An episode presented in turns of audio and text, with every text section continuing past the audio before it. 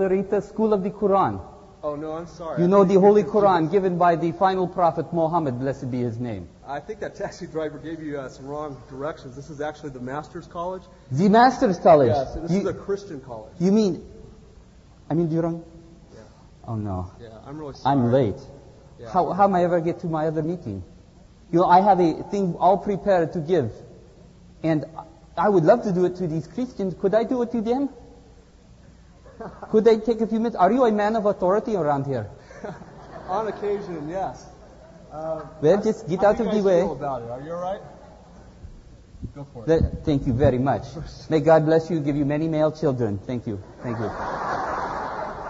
Oh, what, how exciting it is to be here. My name is Ahmet Akbulut, and I come from Izmir, Turkey. And you have such a privilege this morning that I have be able to share with you how you can know how you can go to paradise.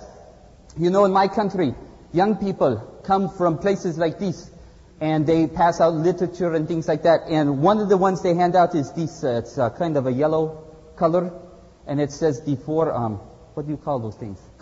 The four what? Yes, the four spiritual laws. Thank you very much. I'll pay you afterwards. Now, in Islam, let me tell you, we go one better. We have the five pillars of Islam. And the first pillar of Islam is the creed. This is how you become a Muslim. You say the creed. There is no God but Allah and Muhammad is the prophet of God. Now, repeat after me and we will be able to enter into the gates of glorious paradise with me. Repeat after me. There is no God but Allah and Muhammad is the prophet of God. Well, I have heard in Christian circles you wait till the end to give invitation, so I will wait at that time. Maybe you will be a little bit more interested. The first pillar is the creed. There is no God but Allah and Muhammad is the prophet of God. The second pillar that you must practice in order to enter the gates of paradise is prayer. Now you Christians, I have seen you pray before. In restaurant, it looks like you have a headache, or you've dropped a napkin on the floor or something like that. But we Muslims, let me tell you, we know how to honor God. Allah is great, so great, we must honor Him even with our position when we pray. We pray five times a day, while your own prophet, Daniel, blessed be his name, prayed three times a day. You should pray a number of times during the day. Now when we pray, as soon as there is enough light in the morning to tell a black hair from a white hair, Allah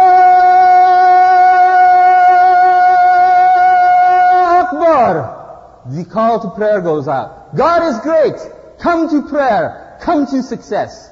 And so we go to prayer. Now when you Christians pray, you do not honor God as you ought to. Why Moses, the prophet Moses, blessed be his name, when he appeared before God in the burning bush, he took off his shoes. And your own priests in your own Old Testament, before they appeared before God in the temple, would wash themselves. So before we pray, we wash our feet from our toes to our ankle bones, from our fingers to our elbows, three times. We wash the insides of our ears, the insides of our noses, and the insides of our mouth three times, and our faces before we pray. And then we pray in a specific direction. You know when the prophet Solomon was blessing the temple, blessed be his name. He stood there and he said, when the foreigner from any land prays towards this place, hear, O God from heaven, hear their prayer, so that all the world may know that there is a God in heaven. The prophet Solomon, blessed be his name. We must pray in a specific direction. Now this is my first time to America, so I'm not exactly sure which direction to pray. We pray towards Mecca, that holy city where the prophet Abraham, blessed be his name, was about to plunge the knife into his son and put him to death. But God stopped him and provided a sheep in its place. So on that place where the prophet Abraham, blessed be his name, was about to put his son to death, his son Ishmael, we worship that place. We not worship that place, we pray towards that place. The belly button of the universe is in Mecca.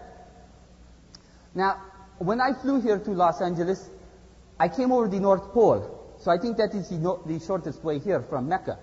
But the sun, where does the sun come up around here? Which direction? This way. And I came from this way. Okay, maybe I'll just average it out and see what happens here. And we pray in a clean place also. So we carry a prayer carpet so we don't pray in an unclean place.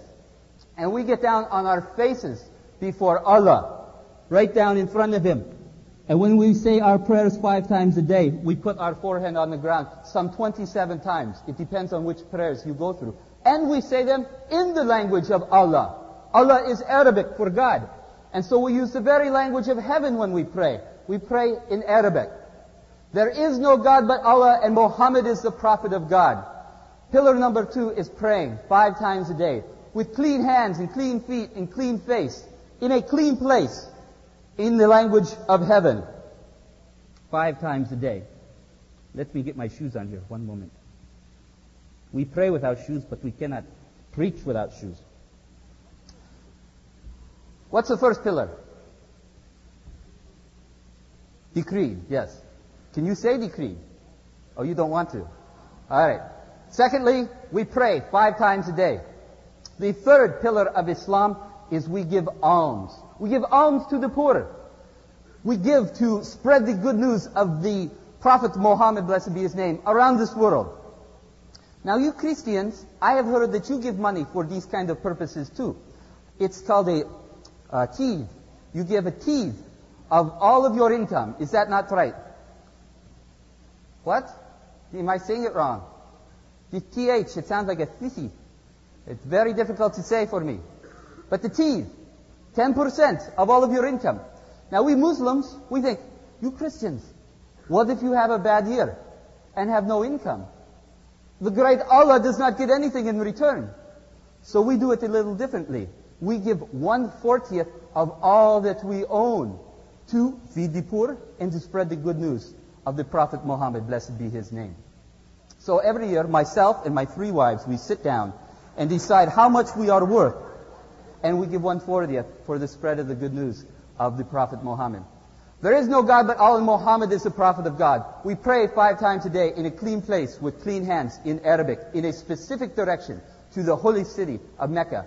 And we give one fortieth of all we own to feed the poor and to spread the glorious good news. The fourth pillar of Islam is the fast. Right now, the fast is going on. And the good Muslim who wants to enter the gates of paradise will fast from sunup, Allah Akbar, from sunup to when the sun goes down. He will not drink anything, he will not eat anything. He will abstain from sexual relations during this time period. We will not even smoke cigarettes during these daylight hours. This is the greatest unifying sacrifice of all of the Muslim world. For 30 days each year we celebrate the giving of the Holy Quran. In the year 610, the Prophet Muhammad, blessed be his name, when he had become enriched by the, mar- the rich widow he had married, he was able to spend his time in contemplation, and he would retreat to a cave outside of Mecca, and there the angel Gabriel appeared to him and began to give him the revelation of the Holy Quran.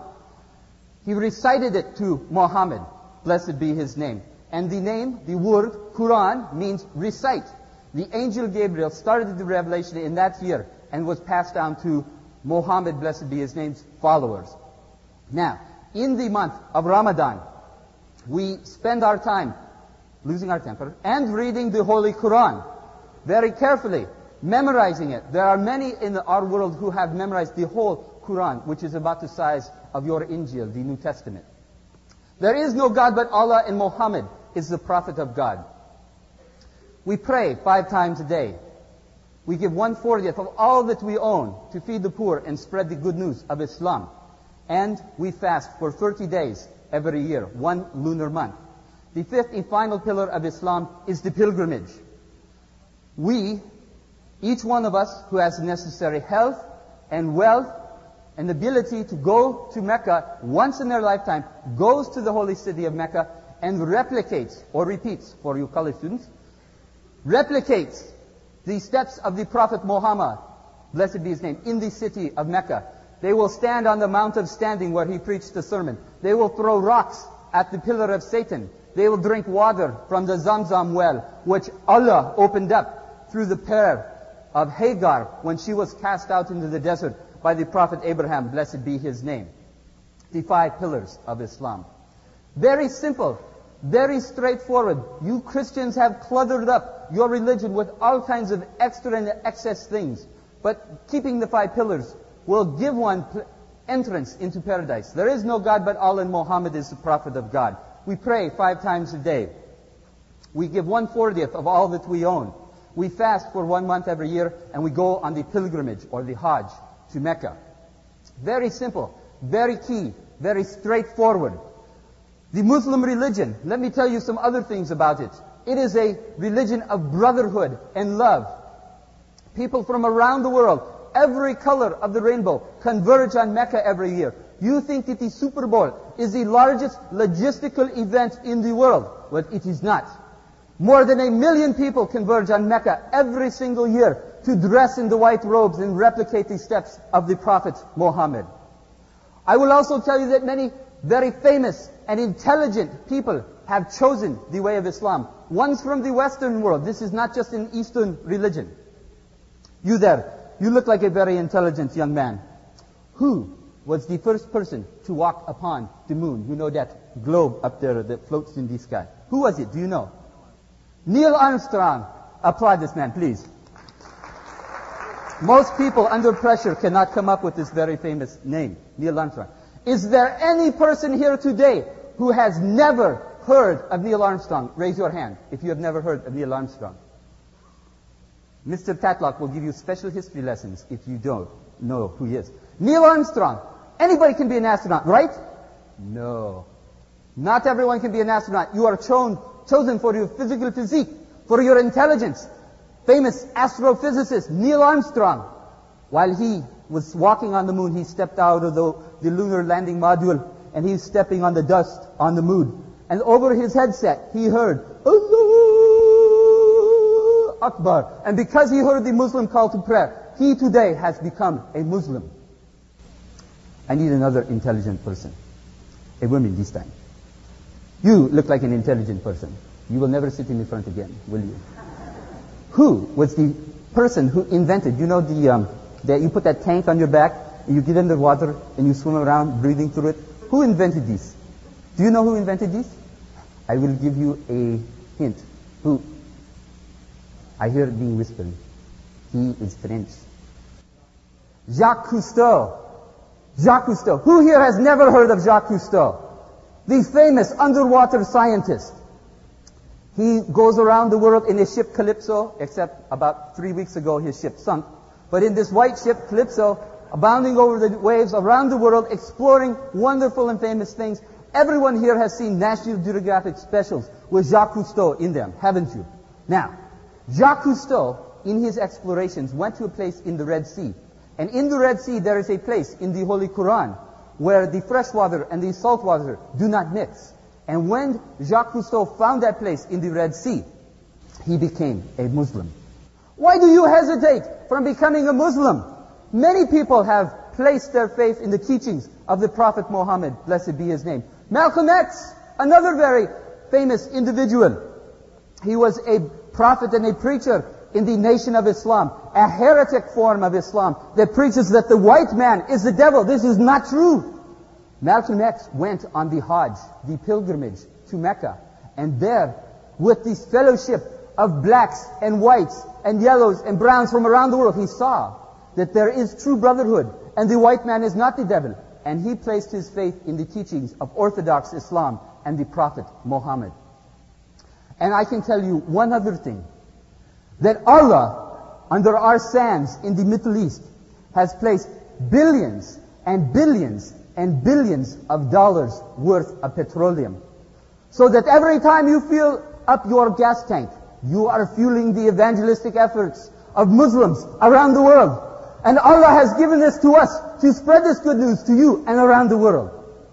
And I would challenge you today. I need a response from you. Who can give me one reason this morning? Just one reason in the light of all that I have shared with you this morning. Who can give me one reason why you cannot become a Muslim today? Who can give me one reason? Even one. And I will convert to Christianity. Who can give me a reason? Excuse me? Is this a woman speaking publicly?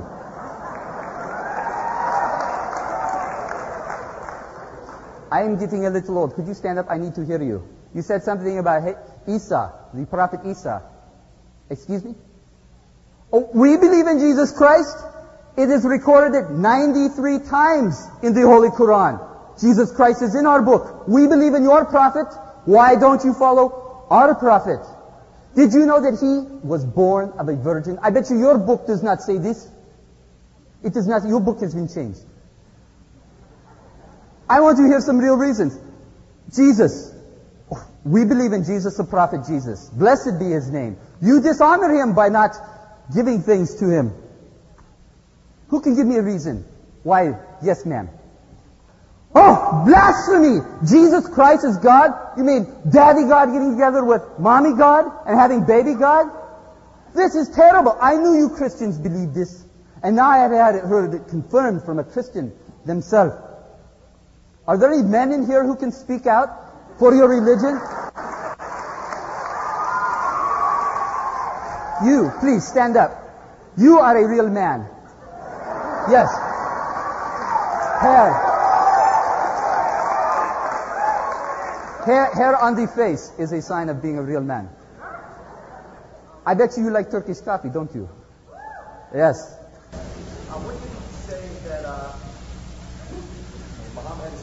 The Prophet Muhammad, blessed be his name. The year 610. Yes. 610, I don't know, the year of our Lord. You're the, the Lord of the now. You yourself gave your prophetic message by the year of the Lord that we hear now. You yourself gave all of the universe. This is very good point. Yes. We are speaking in English now, the universal business language. If I were to speak to you in Arabic, you would not understand me, or Turkish. But when you go into other culture, you must adapt some things from the culture in order to understand and communicate. And so we go by your dating system.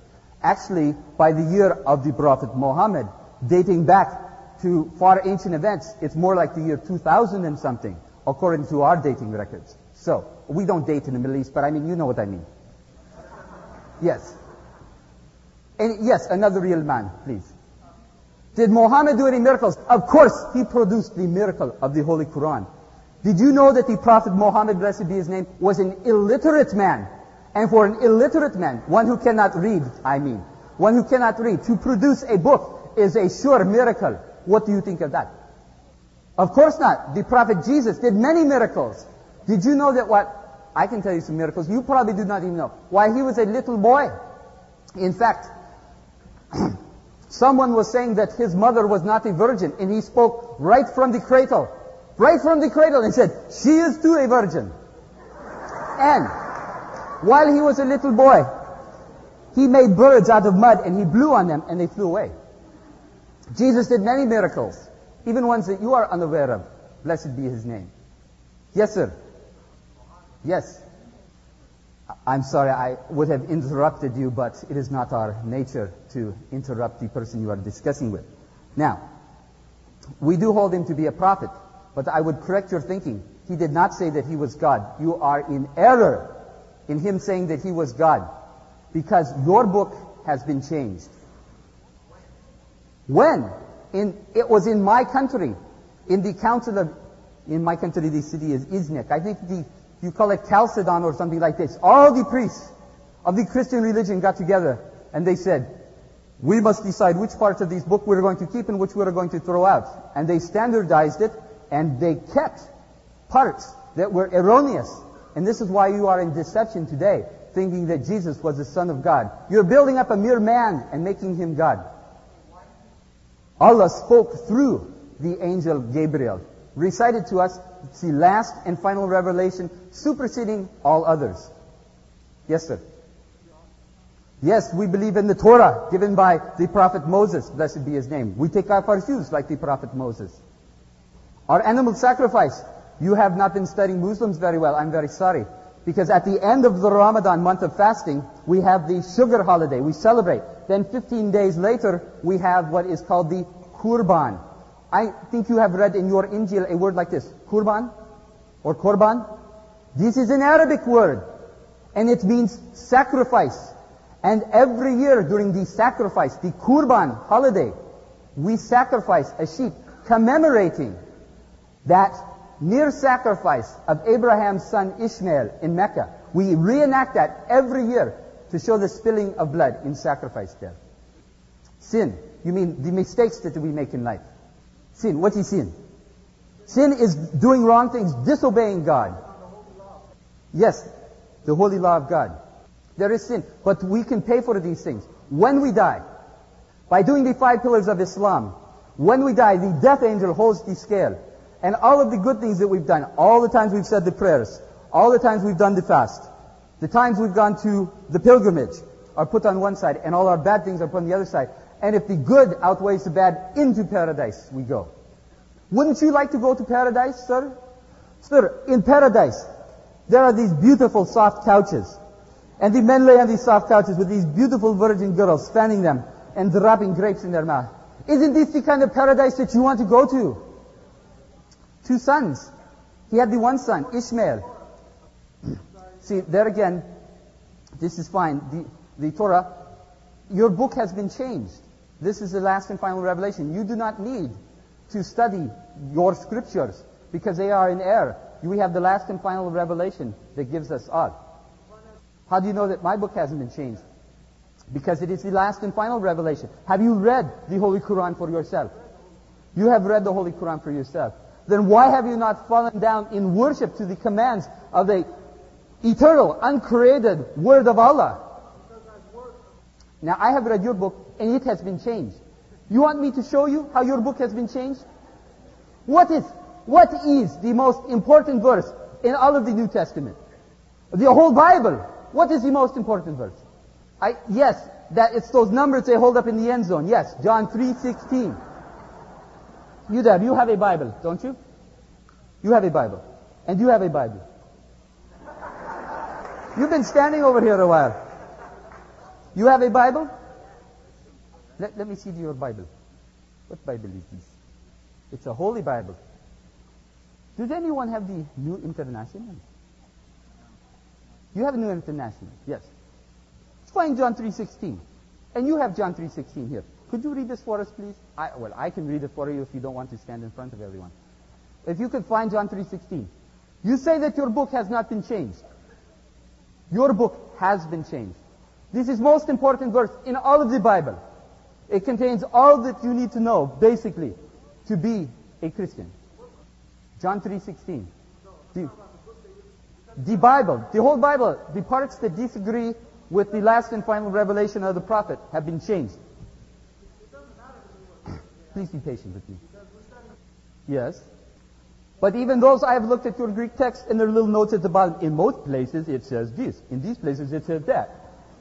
Your book has been changed. Read this, John 3.16. Okay. Thank you very much. And you, sir, John 3.16. Very good. Very good. You are very good readers. You could do very well in our Quranic school. Now, did you hear that? This one says, one and only son. This one says, only begotten son. They're the most important verse in the whole Bible, and they are different.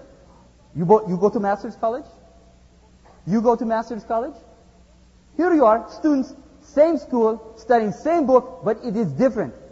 But you go around the world, in every single Quran, in every single place, is exactly the same. Yes, sir. You're taking a different kind of tack. This is what Josh McDowell did when he debated Ahmed Deedat. Yes, go ahead with what you Christians call testimony. Yes, please. Do you have tea? Oh, yes, I will come. That would be wonderful. I would love being taken in off the street. Not taken in, but off the street. Thank you. Thank you very much. Yes, sir. We will talk after this. Yes, sir. Pantheistic God. Oh, this is true. He is the creator God. well, you know, you know, in one of our countries, there are um, uh, Christians, and they use, they call, when they pray, they pray to Allah, just like we do. They use the same word in everything. Yes, that's what I'm saying. I think your Greek word theos, from which you get theology, is also a Greek word meaning taking from Greek pantheon of gods. I cannot follow the logic of this very well. This is right. I'm sorry, I interrupted you. You know, I think it would really help if we sat down together and looked through the Holy Quran. This would be very enlightening to you? In order. What do you mean order? We read it from the shortest surah to the longest surah. This is the tradition. Now, let me ask this. What about your book? Is it in chronological order, all of it? Oh, boy. All right. This is why we have the Lebanon and the Balkan crises. Anyway, I think I will shave momentarily here. I'm going out of character. I'm not the Muslim anymore. Sorry, you had your chance. Okay. I need to move this pulpit forward. Could someone be of assistance to me? Run up here quickly. Yes. 18 of you. Let's move it out there. Because I have to have my notes on here.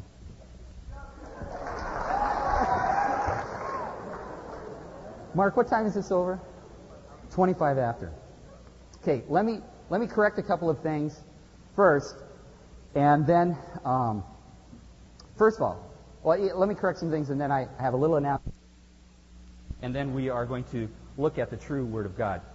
Um, first of all, Neil Armstrong never became a Muslim. Okay, Neil Armstrong. This is this is a story that circulates throughout much of the Muslim world and it was because of the time gap. It takes like seven, eight seconds for a radio signal to get to the moon, and there's this static in there. And one of the there was a Muslim actually in mission control, from what I understand, and he heard this gap, and he said it sounded like the call to prayer, and this this uh, story got passed on from that. In fact, our field leader in Turkey actually wrote to Neil Armstrong and got a uh, le- letter back from Neil Armstrong that said, "No, I have not become a Muslim." He took it to an official government translator translated and he carries around in his pocket. So when he hears this story, Neil Armstrong became a Muslim, why not you? He pulls it out and says, that's why, because he never did. okay, uh, our other friend, who's the other guy, the French guy, uh, Jacques Cousteau. He has not become a Muslim. He's an agnostic, as far as we know. Uh, Malcolm X, yes, did become an Orthodox Muslim. Any other errors that I mentioned? Um, David Shad is uh, with me this week. He's one of our missionaries from Kenya, has worked with Muslims for since um, Nearly before I was born. No. Uh, since 1976, 20 years. Any, anything else I should correct there that I said, David? Okay. Nothing that important. Oh, yes. The Bible has not been changed, by the way. Uh, there are places that the Muslim where he says, uh, Jesus says that it's important that I go away because if I go away, then I'll send another to you, the Spirit of truth. The Muslims take that to mean Muhammad. And they'll actually tell you that Muhammad is prophesied in the New Testament.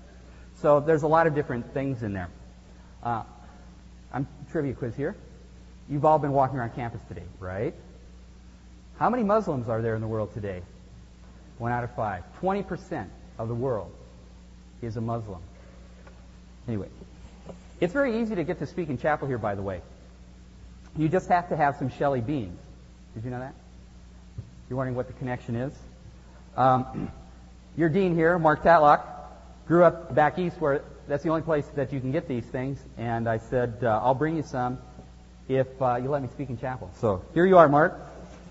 If you want to get a Christmas present, get Mark some Shelly beans from Stokely. Thanks. I have other comments on that, but I won't say anything. Okay.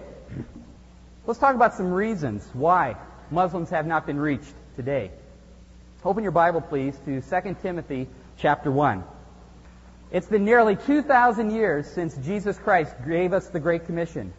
Go and make disciples of the nations, baptizing them in the name of the Father and of the Son and of the Holy Spirit. That is a key verse that defines the Trinity. It's a three-part name of God. It's not laying out three different gods there. It's a three-part name of God. It's a unit by itself, giving the three-part name of God, the three in one. And the initiation rite into Christianity, baptism, demonstrates the difference between our God and the gods of the world. It's one God in three persons.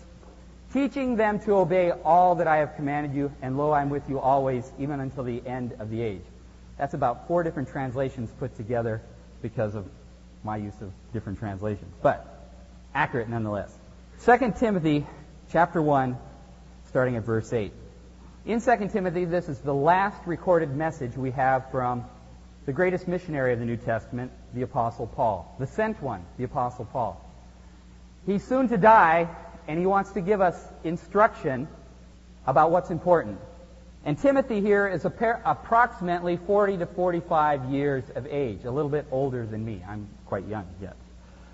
And he says to Timothy, Therefore, do not be ashamed of the testimony of our Lord, or of me, his prisoner, but join with me in suffering for the gospel according to the power of God, who has saved us and called us with a holy calling, not according to our works, but according to his own purpose and grace which was granted us in Christ Jesus from all eternity, but now has been revealed by the appearing of our Savior, Christ Jesus, who abolished death and brought life and immortality to light through the gospel, for which I was appointed a preacher and an apostle and a teacher.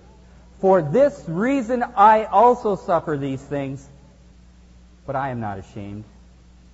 For I know whom I have believed, and am convinced that he is able to guard what I have entrusted to him until that day.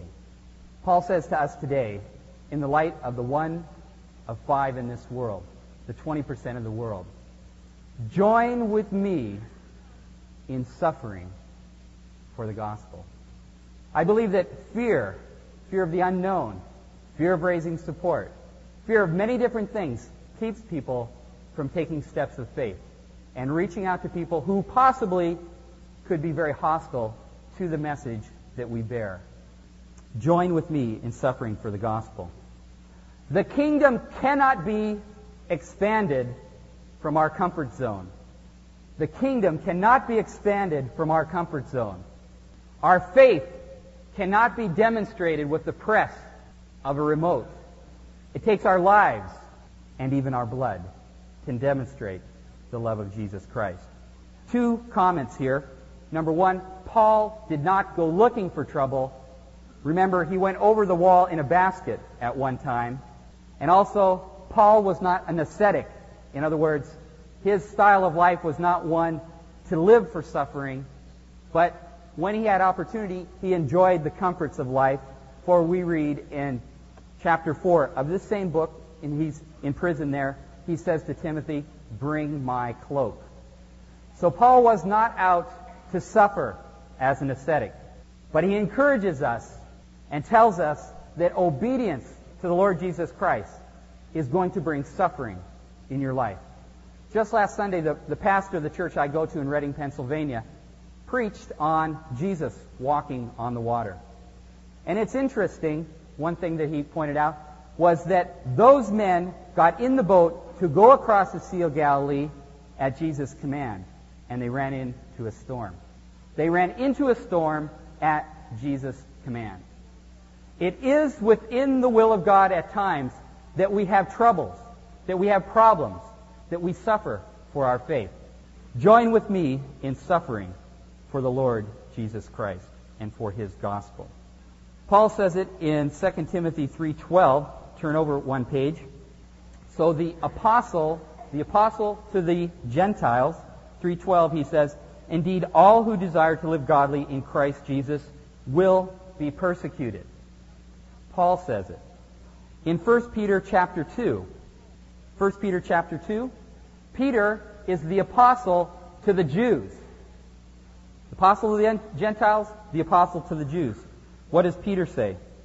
1 Peter chapter 2 verses 20 and 21. For what credit is there if, when you sin and are harshly treated, you endure it with patience? But if, when you do what is right and suffer for it, you patiently endure it, this finds favor for God. For you have been called for this purpose, purpose, since Christ also suffered for you, leaving you an example for you to follow in his steps. And then, in the words of the Lord Jesus Christ himself, in John chapter 15, turn there if you would. So we have the apostle to the Gentiles. We have the apostle to the Jews. And we have our Lord himself. It says in verse 20, Remember the word that I said to you, a slave is not greater than his master. If they persecuted me, they will also persecute you. If they kept my word, they will keep yours also. It's a conditional clause right here. If they persecuted me, if they kept my word. But what happened? after Jesus said this. They did persecute him. They put him to death on a cross. And so this conditional promise here is changed into a direct promise to us. It's not conditional anymore. They persecuted me, they will persecute you. But the second half of the verse is a side of hope. They kept my word. 120 people were in that upper room on the day of Pentecost. Some kept Jesus' word, and therefore they will keep our word also. We have the pro- promise of persecution. We also have the promise of fruit. The kingdom cannot be advanced from our comfort zone. And as Paul said, join with me in suffering for the gospel.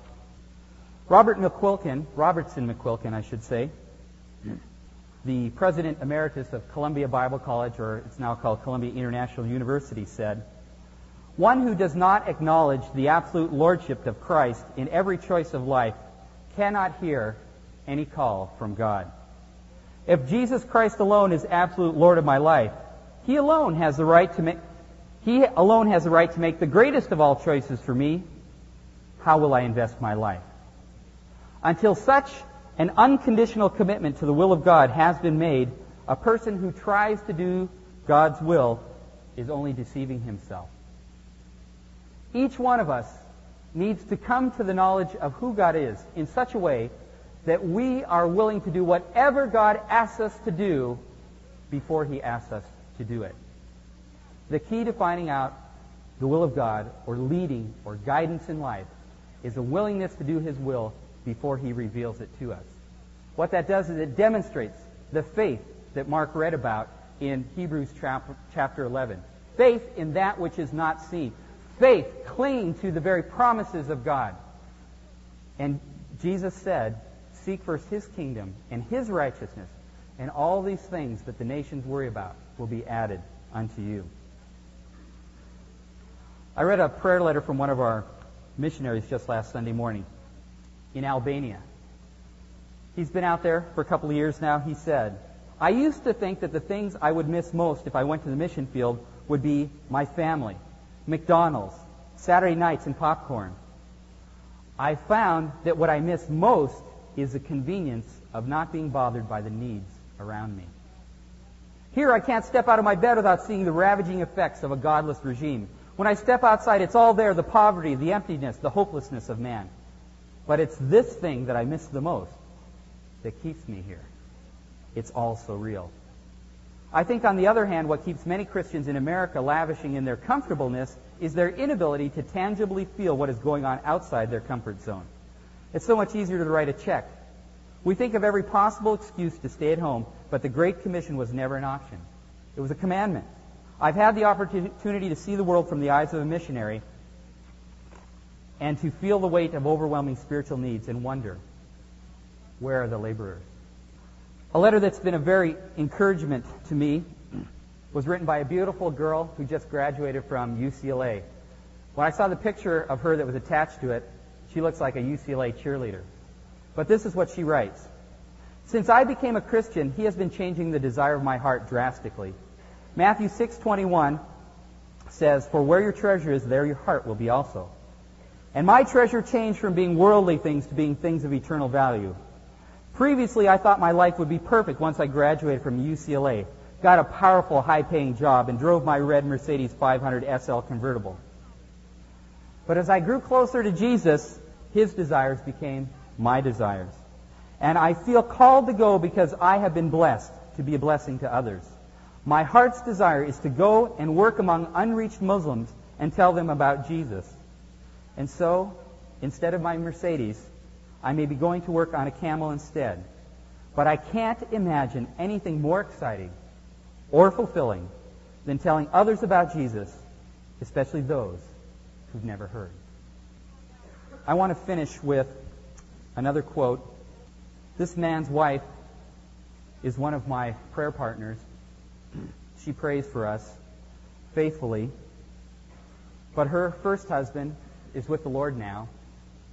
And here's his story.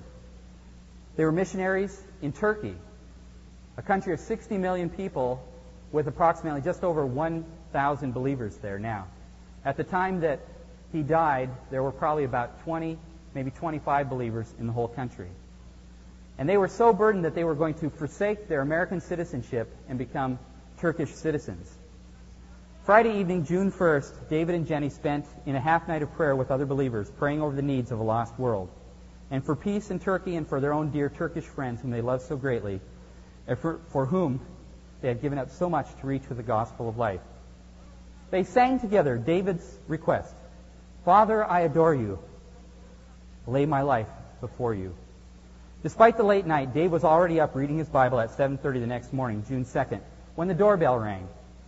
As usual, he called out, "Kimmo, who's there?" as he and Jenny would always do before opening the door. But for some reason, Dave opened the door anyway this time. He was immediately shot twice in the head and twice in the back by two terrorists who ran off without a word. Within minutes, the house was full of neighbors and police as Dave was rushed to the hospital. But by the time the ambulance reached it, he had already gone to be with the Lord. As David was felled by terrorist bullets, a card fell from his back pocket onto the stairs. Later, it was brought to Jenny by the neighbors, wondering what it was. On the card was a verse that Dave had been memorizing that week. But as for you, be strong. You do not give up, for your work will be rewarded. Second Chronicles 15:7. Join with me in suffering for the gospel. Let's pray. Father, Lord, our hearts are humbled by the men and the women who have gone before us.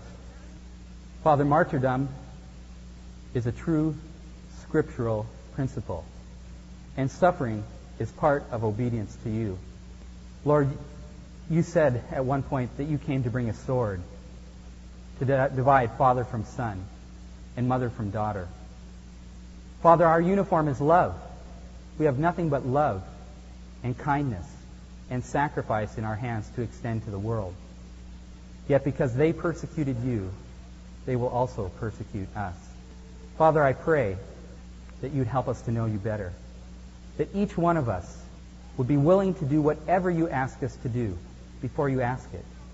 But because we know you to be a, God of love, a God of wisdom, and you'll never ask us to do something more difficult than we can bear, that you won't give us the strength to bear up under. Father, I pray for the students of the Master's College. God, I know that you don't want every student to be a missionary. But God, in, the, in light of the fact that 40% of this world live in cultural groups where the church has never been established, God, I know that you want a good number of us in this very room to go forth. Lord, you want a church in every people. And you have a part for every person in this room to play. And Father, I pray that you would make it clear and that we would be obedient to your call. And we ask these things in the name of Jesus Christ, who loved us and gave his life for us. Amen. I want to make one announcement before you um, before you leave. Tonight at 4:30, right up here in BG1, we're going to have free pizza for anyone who wants to come and learn about principles of how to reach out to Muslims.